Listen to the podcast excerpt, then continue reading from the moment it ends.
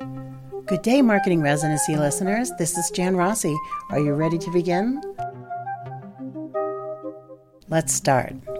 Good day to you, marketing residency listeners. If you are having a very good fourth quarter, which a lot of people do because it's the holidays and there's a lot of people buying things, presents for family and friends at the end of December, you may have lots of money pay attention to what you do with that money. You could bring in another person if you need to. You could pay off some debt that you had lingering. There's just so many cool things to do with it. You don't always have to listen to your accountant. I see a lot of small businesses just leaning on the accountant. An accountant is somebody who's doing your books for you and doing the numbers. They are not the person taking the risk. They are not the business owner like you are. So you have to know what to do with that money. The trap you might fall into is trying to stir a nice holiday party or giving people too many bonuses and then they leave hold on to some of that cash. Trust me, I've gone through it. You want to make sure you have money left over for your downtime that might be in the beginning of the summer, might be in the beginning of fall of next year. Having that extra cash hanging around is not a bad idea. Okay, so really be cautious with what you do with it. Number two, if you are looking to work with a business that you know takes in a lot of money in the fourth quarter, you better be hitting them up in January and start casually mentioning your services, how you can help them, what the benefit would be, because they're in a different position now. They they are coming off of fourth fourth quarter where they have a good influx of cash. There's two different ways to look at things. Bottom line is